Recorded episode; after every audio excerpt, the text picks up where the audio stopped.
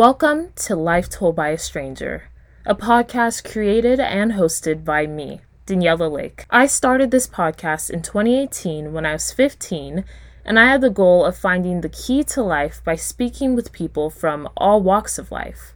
Come hear the stories of musicians, dessert shop owners, pastors, students, entrepreneurs, and everyone in between, young and old. I ask all my guests the same four questions about life.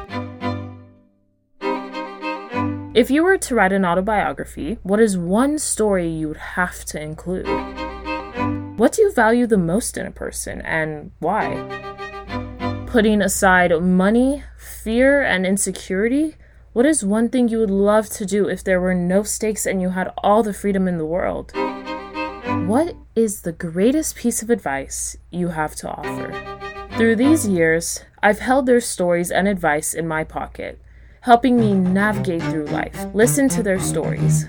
Listen to Life Told by a Stranger.